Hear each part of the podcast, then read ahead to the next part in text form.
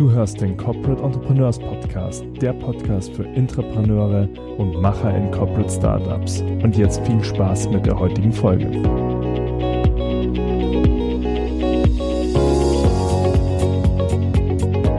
Ja, herzlich willkommen zu einer neuen Folge vom Entrepreneurs Podcast. Heute mit einem ganz, ganz tollen Interviewgast, Manuel Holzauer. Er wird sich gleich selbst vorstellen, was mich an Manuel am meisten fasziniert und was ihn auch für euch äh, zu einem ganz, ganz spannenden Gast hier in unserem Podcast macht, ist, dass Manuel auf seiner Reise als Entrepreneur schon extrem weit ist, sehr viele Erfahrungen gemacht hat und, wie ich ähm, kürzlich erst erfahren habe, darauf auch den nächsten Karriereschritt aufbauen konnte. Was genau dahinter steckt, wird Manuel uns selbst erzählen. Manuel mag sich kurz vorstellen. Willkommen im Podcast. Ja, sehr gerne. Vielen Dank, Felix.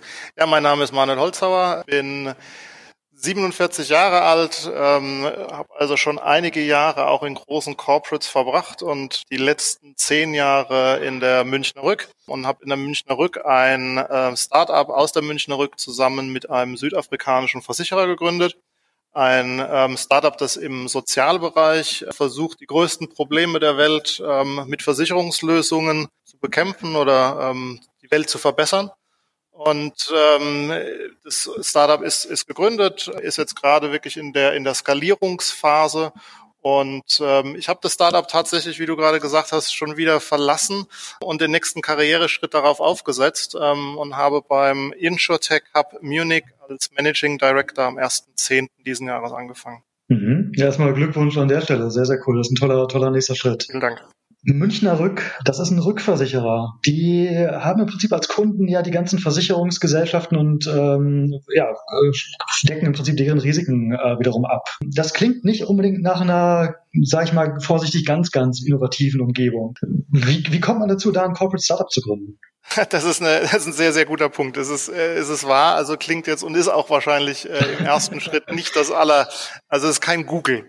Ähm, und das wird es auch, das wird's auch nie werden. Ähm, äh, Münchner Rück hat eine ähm, Innovationsinitiative vor drei, vier Jahren gestartet. Und da hat mich der Leiter von Innovation gefragt, Manuel, hast du denn eine Idee, ähm, die man in so einem Innovationsthema einfach mal voranbringen kann? Da habe ich gesagt, ja, habe ich. Ich habe sogar mehrere Ideen. Und dann wurden wir eingeladen in, ähm, zu einem Accelerator-Programm Programm hier in München und ähm, an diesem Accelerator-Programm haben wir ähm, drei Monate lang teilgenommen. Und eigentlich war es eine Produktidee, die wir hatten, also ein Versicherungsprodukt ähm, zu entwickeln. Und die Mentoren und Coaches in diesem Accelerator-Programm haben dann angefangen gesagt, sag mal, warum macht ihr denn eigentlich ein Produkt? Warum machst du da nicht eine, ein Unternehmen draus? Und da sind eigentlich die ersten Ideen äh, entstanden und gesagt, okay, eigentlich ist das Ganze als Unternehmen, als Startup aus, aus einem Münchner Rück heraus eigentlich viel stärker als ein reines Produkt. Und dann aus da ist eigentlich die Idee geboren in diesem Accelerator-Programm. Mhm. Ähm, bevor ich dich gleich frage, was die erste Idee damals war, wie kam das, dass sich der, der Head of Innovation da angesprochen hat? Wieso hattest du diese Sichtbarkeit? Wir kannten uns persönlich, wir hatten vorher zusammen äh, in der gleichen Strategieabteilung gearbeitet und wir kannten uns. Okay. Und was war die erste Idee, woraus dann das Unternehmen wurde? Es war eigentlich eine, eine Garantielösung. Wir wollten ähm, für große Entwicklungsorganisationen ähm, eine Garantielösung anbieten, was sehr stark in so ein Bankprodukt eigentlich reingeht. Das muss jetzt nochmal noch mal ein weniger kryptisch äh, für so lange wie ich nochmal sagen. Was ist eine Garantielösung für Entwicklungsunternehmen? Ist, Garantieleistung ist wie, wie ein, ähm, ein Kreditversprechen. Also wir springen ein, wenn ein Unternehmen pleite geht. Und okay da äh, große Entwicklungsorganisationen ähm, auf Spenden basiert sind, haben sie häufig das Problem, an Finanzmittel zu, zu kommen, weil ein Spendenversprechen ja ähm, nichts ist, was äh, ich einklagen kann. Und mhm. was wir ge gesagt hatten oder als Idee hatten, gesagt, wenn wir euch garantieren, du als äh, Entwicklungsorganisation, dass wir einspringen. Wenn du kein Geld mehr hast, dann müsste das eigentlich jedem Investor ähm, Sicherheit geben, Entwicklungsorganisationen zu helfen und stärker zu machen. Das kann bei einem Bau von einem, von einem ähm, Verwaltungsgebäude sein, das kann bei dem Einkauf von Hilfsmitteln für irgendein großes, großes Katastrophenprojekt sein. Da überall brauchen die große Finanzmittel und das wollten wir mit einer Garantie absichern. Mhm. Ähm, das heißt also Entwicklungsorganisationen, so diese klassischen NGOs, die Entwicklungshilfe irgendwo machen. Genau. Das, äh, das sind offenbar Risiken, die sehr, sehr groß sind. Äh, kannst du uns mal ein Gefühl geben, worüber wir da reden? Wir sehen es leider täglich eigentlich im Fernsehen und ähm, lesen es in der Presse. Das sind, ähm, das kann ein Hungerrisiko sein, ausgelöst durch eine Dürre. Da haben wir ganz viele große Katastrophen weltweit. Äh, es gibt gar nicht so viel Geld ähm, in, bei uns auf der, auf der entwickelten Welt, um, um diese Probleme zu lösen. Das kann ähm, Gelder sein, die notwendig sind nach einer Katastrophe, nach einer Flutkatastrophe, Sturmkatastrophe alles äh, Erdbeben. Ähm, wir sehen die ganzen Probleme eigentlich täglich in, im, im Fernsehen. Mhm, okay, und die, die Risiken, die er dann abdeckt, äh, du hast es gesagt, äh, zum Beispiel kann der Bau eines neuen Gebäudes sein äh, oder vielleicht eine, eine Hilfsgüterlieferung. Ähm, das, das sind aber dann auch nicht Peanuts, ne? Das ist richtig, richtig Geld, was an Risiko da drin steckt. Das sind ganz, ganz, ganz schnell dreistellige Millionenbeträge, um die es da geht, ganz genau. Und ähm, das ist natürlich auch der Grund, warum es für euch als Münchner Rück äh, vielleicht spannend war? Oder ist das von der Größenordnung her, dass, dass da auch Münchner Rück sagt, naja, ist für uns eher eine Nische? Weil, wie, wie gesagt, das ist jetzt nicht so, die Umgebung ist jetzt keine Google. Ähm, es ist ja auf das laufende Geschäft äh, sehr fokussiert, sehr so auf die letzte Nachkommastelle, das letzte Risiko zu kennen. Ähm, wie, wie hast du das untergebracht? Das ist ja wirklich was ganz, ganz Neues und wahrscheinlich auch schwer zu greifen ist. Also das ist mit Sicherheit bei das ist ein grundsätzliches Problem bei bei jeder neuen Idee, die man hat. Ähm, Im Vergleich zu dem großen äh, Geschäft und Münchner Rück als wirklich großer Tanker ähm, ist jede neue Idee ein, ein ganz kleiner ein ganz kleines Bötchen, das irgendwo relativ irrelevant. Nichtsdestotrotz ist genau das die, die Aufgabe eben zu zeigen, dass äh, dieses kleine Bötchen eben doch ein, ein großes oder ein, ein Speedboot werden kann und auch für so ein großes Unternehmen interessant sein kann. Also genau diese hat, das Problem hat, hat, eigentlich jeder, jedes, der eine Idee hat ähm, im Vergleich zu dem großen Kerngeschäft. Mhm. Und wenn ich dich richtig verstanden habe, dann gab es ja bei der Münchner Rück schon ein, ein vorgefertigtes Entrepreneurship oder Innovationsprogramm, also du bist in den Prozess direkt reingerutscht. Ähm, wie schwer war das für euch, das wirklich auch zu, zu zeigen, dass das eine, eine tolle Idee auch für so einen großen Tanker ist? Ähm, kannst du kannst vielleicht auch angehenden Entrepreneuren da noch ein paar Tipps geben, wie man so eine Idee pitcht, wenn, ja, wenn man, wenn man sowas gerade auf dem Schirm hat?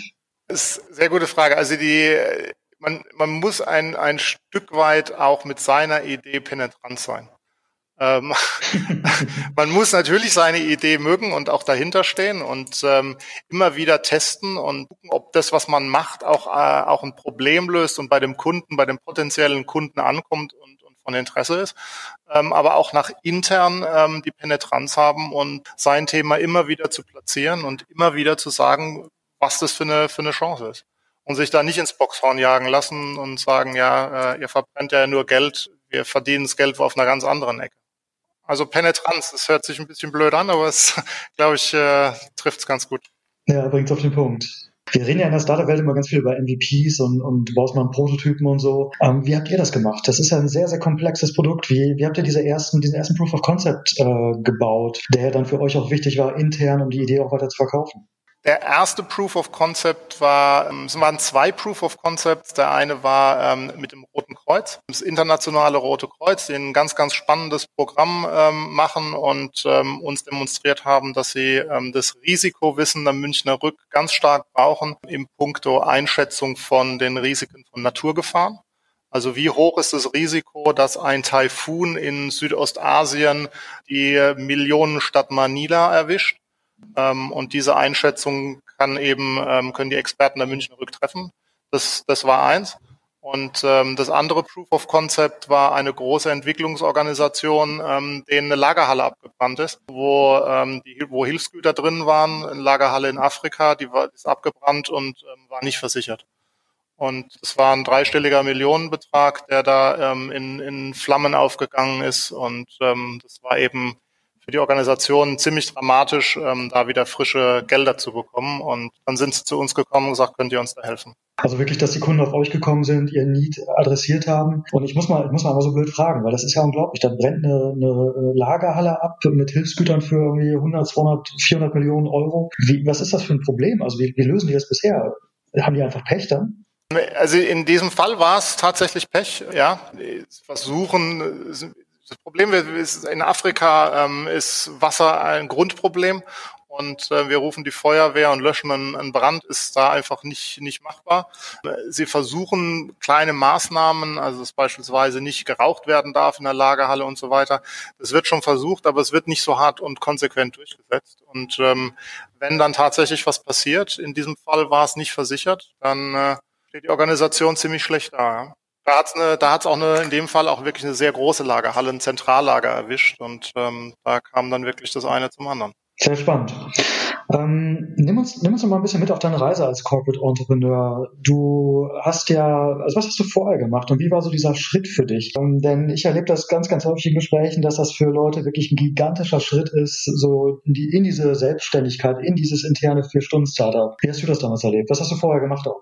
Also ich habe äh, Beratungs-Background, ähm, in verschiedenen Beratungen gearbeitet, dann in der ähm, internen Strategieabteilung von der Münchner Rück. Also ich hatte schon immer sehr projektbasiert gearbeitet und ich habe es ich hab's eigentlich gar nicht viel anders gesehen als, äh, als ein Projekt. Ähm, versucht mir mit, mit Meilensteinen ähm, die einzelnen Ziele zu setzen, ähm, wie du gerade sagtest, denn, denn Proof of Concept war definitiv ein Meilenstein, den wir uns ähm, gesetzt haben. Ähm, der nächste Meilenstein war dann, ähm, wir müssen beim Vorstand ähm, pitchen, um äh, finanzielle Mittel zu bekommen, also Funding sozusagen ähm, für unsere nächste Runde. Und als das dann da war, den nächsten Meilenstein, nächsten Proof of Concept, also wirklich auch das erste Mal dann Geld verdienen als, als GmbH, und ähm, ja, dann finanzielle, dann nächsten Pitch wieder beim Vorstand äh, zur Gründung dem, des Ganzen. Und ich habe es wirklich wie ein Projekt gesehen, immer mit kleinen Meilensteinen gesetzt und ähm, so strukturiert. Deswegen, für mich war es persönlich eine wahnsinnig spannende Reise, aber gar nicht so viel anders als, äh, als bisher. Das ist ja auch eine Aussage, die, die Mut macht, ne? Denn ich glaube, ganz, ganz viele Leute da draußen haben schon Lust, auch eigene Sachen zu machen, ähm, sei es jetzt ein Vier-Stunden-Startup oder, oder eben ein, ähm, ein Intrapreneurship-Programm, aber trauen sich nicht so richtig ran. Was waren denn die größten, die größten Hürden, so, wo du vielleicht auch sagst, da wäre ich vielleicht auch zehn Jahre vorher dran gescheitert? Kannst du uns da irgendwas, irgendwas beschreiben? Vielleicht war es, was ich vorhin sagte, dieses, dieses Penetranz, also dass man ähm, auch wirklich an die Idee dann selbst glaubt und die auch durch das, das durchzieht und, und immer wieder auch gegen Widerstände sein, sein Thema versucht durchzusetzen. Nicht unhöflich sein, höflich sein Thema ähm, durchsetzen, aber bestimmt. Das hätte ich vielleicht vor zehn Jahren noch nicht gemacht, oder? Nicht so. Und wir reden ja auch im Podcast ganz, ganz häufig über die Vor- und Nachteile von internen Startups. Und äh, ich finde das bei, bei euch spannend, weil ich habe das Gefühl, das ist ein, ein, Projekt, was man nicht mal so eben als Startup gründen würde. Also ich versichere jetzt äh, Risiken für den Brand einer Lagerhalle irgendwo in Zentralafrika, wo in, in Millionensumme Güter liegen. Ist das, also ist das eine hohe Eintrittsbarriere oder ist das vielleicht auch eine Idee, die man gar nicht sonst machen könnte? Wie ist das? Ja, glaub ja. Ja, ich glaube, das, das, das trifft schon sehr gut. Also die, die, dadurch, dass die Risiken so groß sind, ist das etwas, was man ähm, selbst, also als eigene Ausgründung, eigenes Startup nicht machen könnte. Das sind die, die Barrieren zu groß und das Wissen, das, das notwendige Wissen ähm, ist einfach äh, wahnsinnig schwierig in einem, in einem kleinen Startup zu bündeln. Ähm, das funktioniert dann nur in einem großen Konzern. Also ich brauche das Wissen wir vorhin gesagt haben, über ähm, Taifun in äh, ähm, Südostasien, genauso wie ähm, das Wissen über Absicherung einer Lagerhalle, und zwar Absicherung mit technischer Absicherung. Also wie müssen Feuersprinkler angebracht werden? Was sind Brandschutztüren ähm, und Brandschutzmaßnahmen? Und für beides äh, hat äh, eine Münchner Rück eben die, die jeweiligen Experten. Und auf dieses Wissen zugreifen zu können, ist definitiv eine Eintrittsbarriere, ähm, die ich als, als kleines Unternehmen, das, das ist Wettbewerbsvorteil, den kann ich nicht wettmachen. Jetzt hören uns auch sicherlich viele Führungskräfte und auch Unternehmenschefs zu. Ähm, die Frage, die sich da manchmal vielleicht stellt, ist, das ist ja alles ganz spannend und das klingt auch höchst profitabel, gerade mit diesen Eintrittsbarrieren. Aber warum brauche ich da jetzt ein Corporate Startup? Warum, warum mache ich das nicht einfach innerhalb der, ja, des normalen Innovationszyklus mit? Also wir hatten, ich habe zwei Argumente dafür. Das, das eine ist, ähm, wir, wir wollten es und mussten es zusammen mit einem ähm, afrikanischen Versicherer machen. Einfach auch die Glaubwürdigkeit, ähm, dass man sich über wenn man über Entwicklungshilfe spricht, spricht man ganz stark natürlich über Afrika und dann mit einem lokalen Versicherer zusammenzuarbeiten, hat eben unsere Glaubwürdigkeit massiv erhöht. Das war ein Grund und eine Zusammenarbeit mit einem lokalen Versicherer war aus einer Innovationsabteilung nicht möglich, sondern das ginge dann, ging am Ende tatsächlich nur über ähm, ein gemeinsames Unternehmen, in das beide rein investieren. Das ist eine Grund. Und der zweite Grund ist ähm, wirklich die Agilität. Ähm, also in einem, in einem großen Konzern mit ähm, Stechuhr und äh, 37,5 Stunden Regelung ähm, ist sowas nicht zu machen. Das heißt, ihr seid, seid als äh, internes Startup auch gar nicht im, im Gebäude der Münchner Rück verblieben? Genau, wir sind ähm, aus den Räumlichkeiten der Münchner Rück schon sehr früh sehr früh rausgezogen. Ähm, es, es, lähmt, es lähmt einfach. Also man nimmt in, einer, in einem großen Konzern an Abteilungsschurfixen, Bereichsschurfixen, ähm, irgendwelchen anderen ähm, Konzernveranstaltungen teil, Betriebsrat und weiß der Teufel, was es da an sinnvollen ähm, Dingen gibt.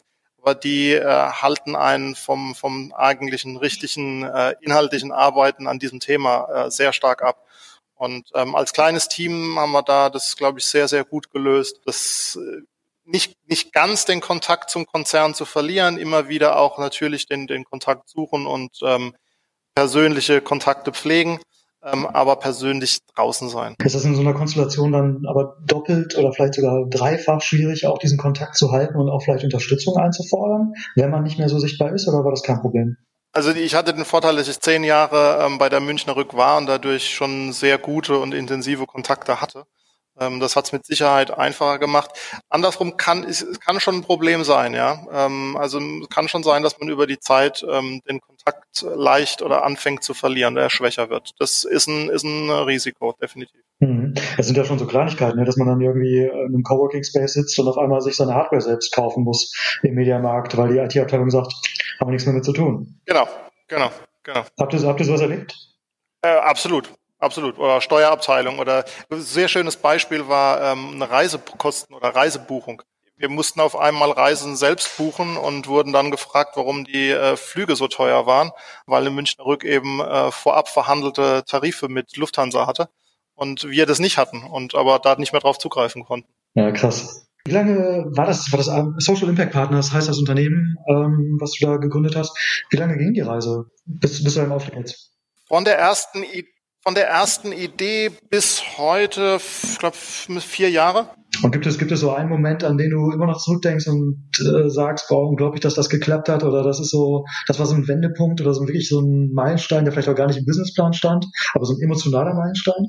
Also für mich war äh, der emotional schönste und, und spannendste Moment ähm, der, der Pitch beim Vorstand. Mhm. Ähm, sowohl in Südafrika beim Vorstand der, unseres südafrikanischen Partners, als auch als dann die, die Südafrikaner hier nach München gekommen sind und hier vom Vorstand der Münchner Rück. Das war für mich der emotional und spannendste Moment als dann das Approval da war und der Vorstand dann eine halbe Stunde, wir hatten einen anderthalb Stunden Termin eingeplant und nach einer halben Stunde steht er auf, guckt uns die Augen sagen. Also so Höhle der Löwen äh, quasi in echt äh, im großen Unternehmen. Ja, genau, genau, genau, genau. Ja, da springt dann ein, einer der, einer der Löwen auf und sagt, das, das machen wir. Ja, sehr, sehr cool. Und ähm, ich muss die Frage stellen, äh, weil ich glaube, das gehört auch dazu, gab es auch das, das gleiche im, im Negativen, also dieser Moment, wo du gesagt hast, ey, jetzt habe ich gar keinen Bock mehr, ihr könnt mich mal alle hier. Gibt's auch immer, immer wieder, absolut. Ähm, wenn einen in der Kantine oder irgendwo beim irgendeinem Meeting einer anschießt und sagt, hier, ihr macht hier nur die coolen Sachen, ähm, aber er schmeißt ja und vernichtet unser Geld. Ähm, wir verdienen woanders Geld. Das sind die Momente, wo einem das Messer in der Tasche aufgeht. Ja? Aber hingeschmissen habe ich nie. Also das ist, ist, vielleicht noch eine, eine Lehre, dass man äh, so schnell nicht aufgeben darf. Also das ist die Penetranz, aber auch penetrant gegen sich selbst sein. Wie, wie bist du mit sowas umgegangen, wenn, wenn so eine Form von, ich würde es fast gar nicht Kritik nennen, aber mit so einer Form von Angriff? Wie, was hast du dann gemacht? Es ist äh, höflich bleiben, äh, seine Punkte erklären und ähm, kann, man kann es ja zum Teil auch nachvollziehen. Ne? Also da wird Geld ähm, für etwas Neues ausgegeben und die Leute, die eben traditionell lange im Geschäft gearbeitet haben, werden nicht so gehypt und ähm, machen auch einen guten Job. Es ist, man muss es ein Stück weit auch verstehen und ich glaube, es ist, man arbeitet in einem großen äh, Unternehmen zusammen und nicht gegeneinander und die, die dann gegeneinander arbeiten wollen, die haben es dann eben auch nicht anders. Ja, und das ist ja vielleicht auch gar nicht so konkret auf euch bezogen, sondern vielleicht auch so eine gewisse Innovationsfeindlichkeit. Ne? Das, denn jede Innovation hat ja Bestimmt. genau diese Eigenschaft, dass man erstmal Geld in die Hand nimmt und guckt, ob da was, äh, ja, was bei rumkommt. Das weiß man ja vorher noch nicht es ist experimentell und ähm, dass das nicht alle nachvollziehen können. Also auf der einen Seite experimentiert man durchaus mit nicht äh, geringen Summen und auf der anderen Seite ähm, wird in einem operativen oder in einem Zentralbereich ähm, der letzte Pfennig und Cent umgedreht wegen Kostensparen, dass das äh, natürlich zwei unterschiedliche Sichten und äh, zwei unterschiedliche Welten sind, das, ja, das ergibt sich leider.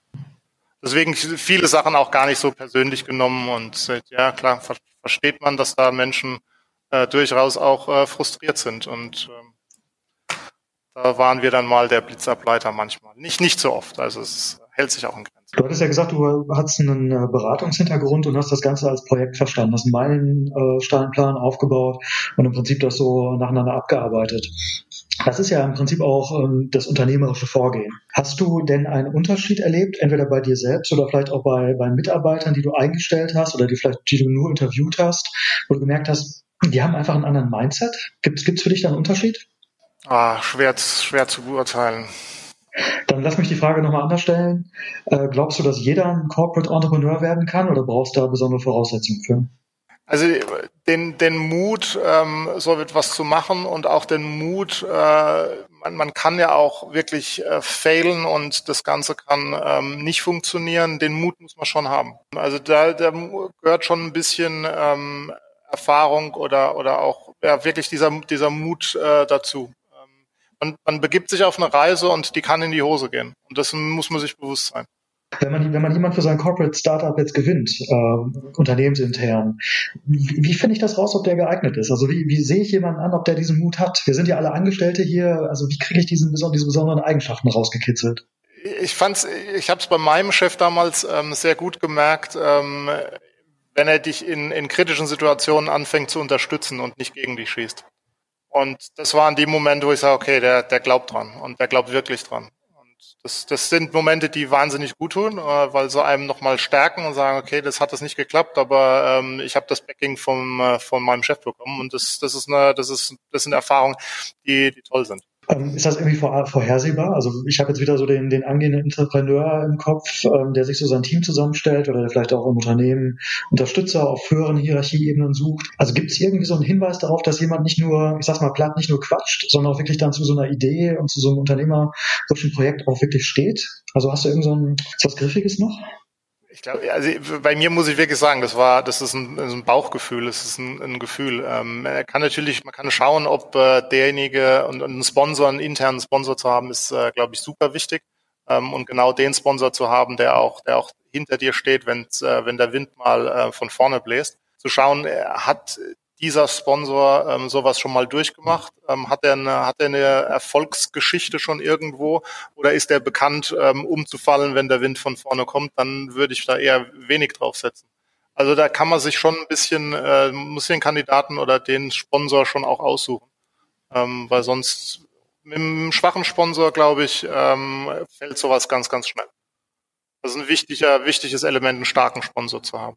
Ja, ich glaube, dass das nämlich auch ein ganz, ganz wichtiger Hinweis ist äh, für jemanden, der jetzt ein internes Startup gerade beginnt und vielleicht ja auch froh ist, dass er überhaupt sowas machen darf und jede Hand, die ihm so helfend, helfend hingehalten wird, auch gerne nimmt, dass man dann nochmal vielleicht mal zurückgeht und sagt, Moment, ich gucke mir auch meine Sponsoren ganz genau an oder die Unterstützer und ähm, wie du gesagt hast, wenn es äh, wenn's die sind, die immer jeder, jeder Mode so hinterherlaufen, aber gar nicht wirklich dahinter stehen, dann muss man vielleicht auch mal wirklich Nein sagen. Und ich glaube, das erfordert auch eine Menge Mut an der Stelle.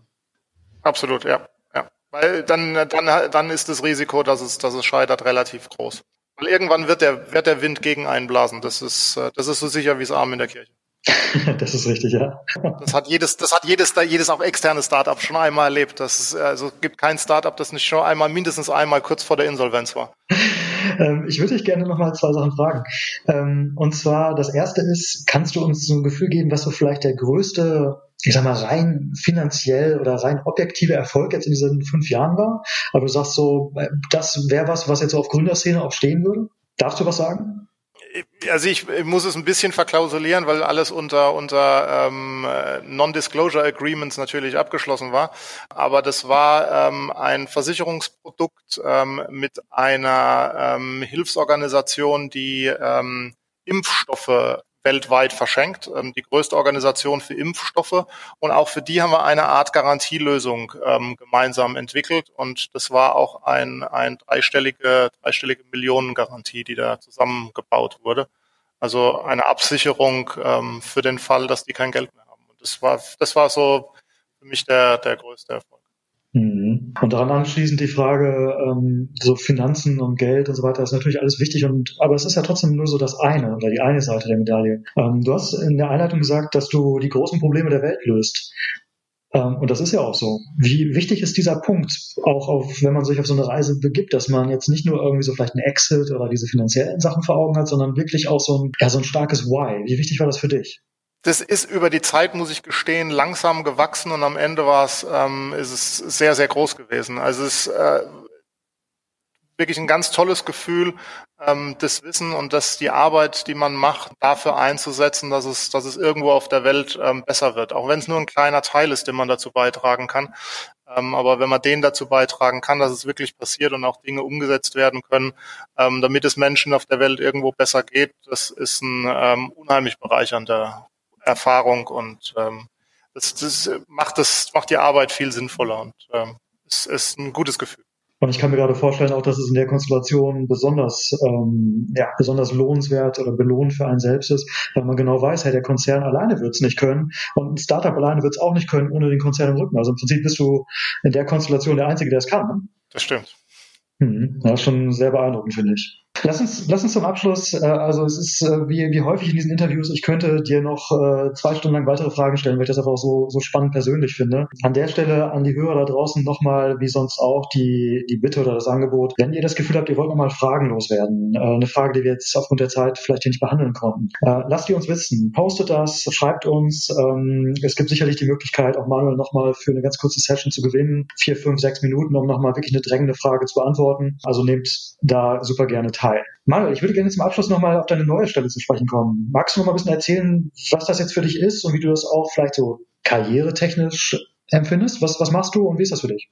Also ich habe am 1.10. beim Insurtech Hub München angefangen. Das ist ähm, ein Verein, ähm, bei dem ähm, 13, momentan 13 große Versicherer, unter anderem eben auch die Münchner Rück, Mitglied sind. Und dieser Verein soll Startups im Technologiebereich unterstützen und ähm, mit den Versicherungsunternehmen zusammenbringen.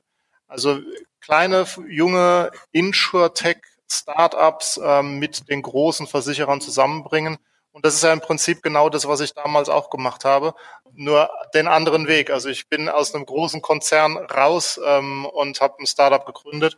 Und hier geht's genau andersrum. Ähm, also die Erfahrung, die ich ähm, bei Social Impact Partners gemacht habe, ähm, sind Gold wert und waren wirklich dann auch der, der Grund, ähm, hier in diese in diesen Insurtech Hub zu gehen, weil ich ähm, das total spannend finde, genau Startups, kleine Startups mit großen Konzernen zusammenzubringen. Das kann ich mir gut vorstellen. Manuel, also zum Abschluss an dich äh, unsere fixen Fragen ähm, und vielleicht kannst du einfach den einen oder anderen Satz ergänzen spontan. Innovation ist für mich ähm, das größte Kulturveränderungsprogramm der Versicherungsindustrie. Sehr cool. Eine echte Fehlerkultur kann nur gelingen, wenn ich Fehler machen darf. Was brauchst du dafür in einem Unternehmen? Den Mut, ähm, zu Fehlern zu stehen. Und was treibt dich jeden Tag an? so jetzt fast blöd sagen, Fehler machen zu dürfen, aber äh, ähm, etwas zu bewegen, etwas zu verändern. Ja. Ich könnte mir vorstellen, dass man den Fehler machen ist in einem Versicherungskonzern sogar mehr als eine Floskel. Ja, das ist schwierig. Wenn man die Freiheit hat. Äh, Gut. Was ist dein wichtigster Tipp für einen angehenden Corporate Entrepreneur? wirklich äh, seine die Penetranz zu sich selbst und ähm, auch gegenüber dem Unternehmen, dass seine seine Idee wirklich äh, an seine Idee glauben, weil wenn man selbst nicht an seine eigene Idee glaubt, dann macht es kein anderer. Ist das, ist das ein Spagat auch vielleicht trotzdem offen für, für Kritik und offen für auch konstruktive Anregungen zu sein? Oder? Oh ja, oh ja. Oh ja, absolut. Also den, den darf man nicht verlieren. Also immer offen zu sein, auch zu sagen, okay, vielleicht bin ich hier echt auf dem, auf dem Holzweg. Die Kritikfähigkeit darf deswegen nicht verloren gehen. Das ist ein, ist ein guter Punkt, ja. Welche Bücher oder Ressourcen, Webseiten, Blogs haben dich auf deinem Weg zum Unternehmer im Unternehmen inspiriert? Wenn es welche gab.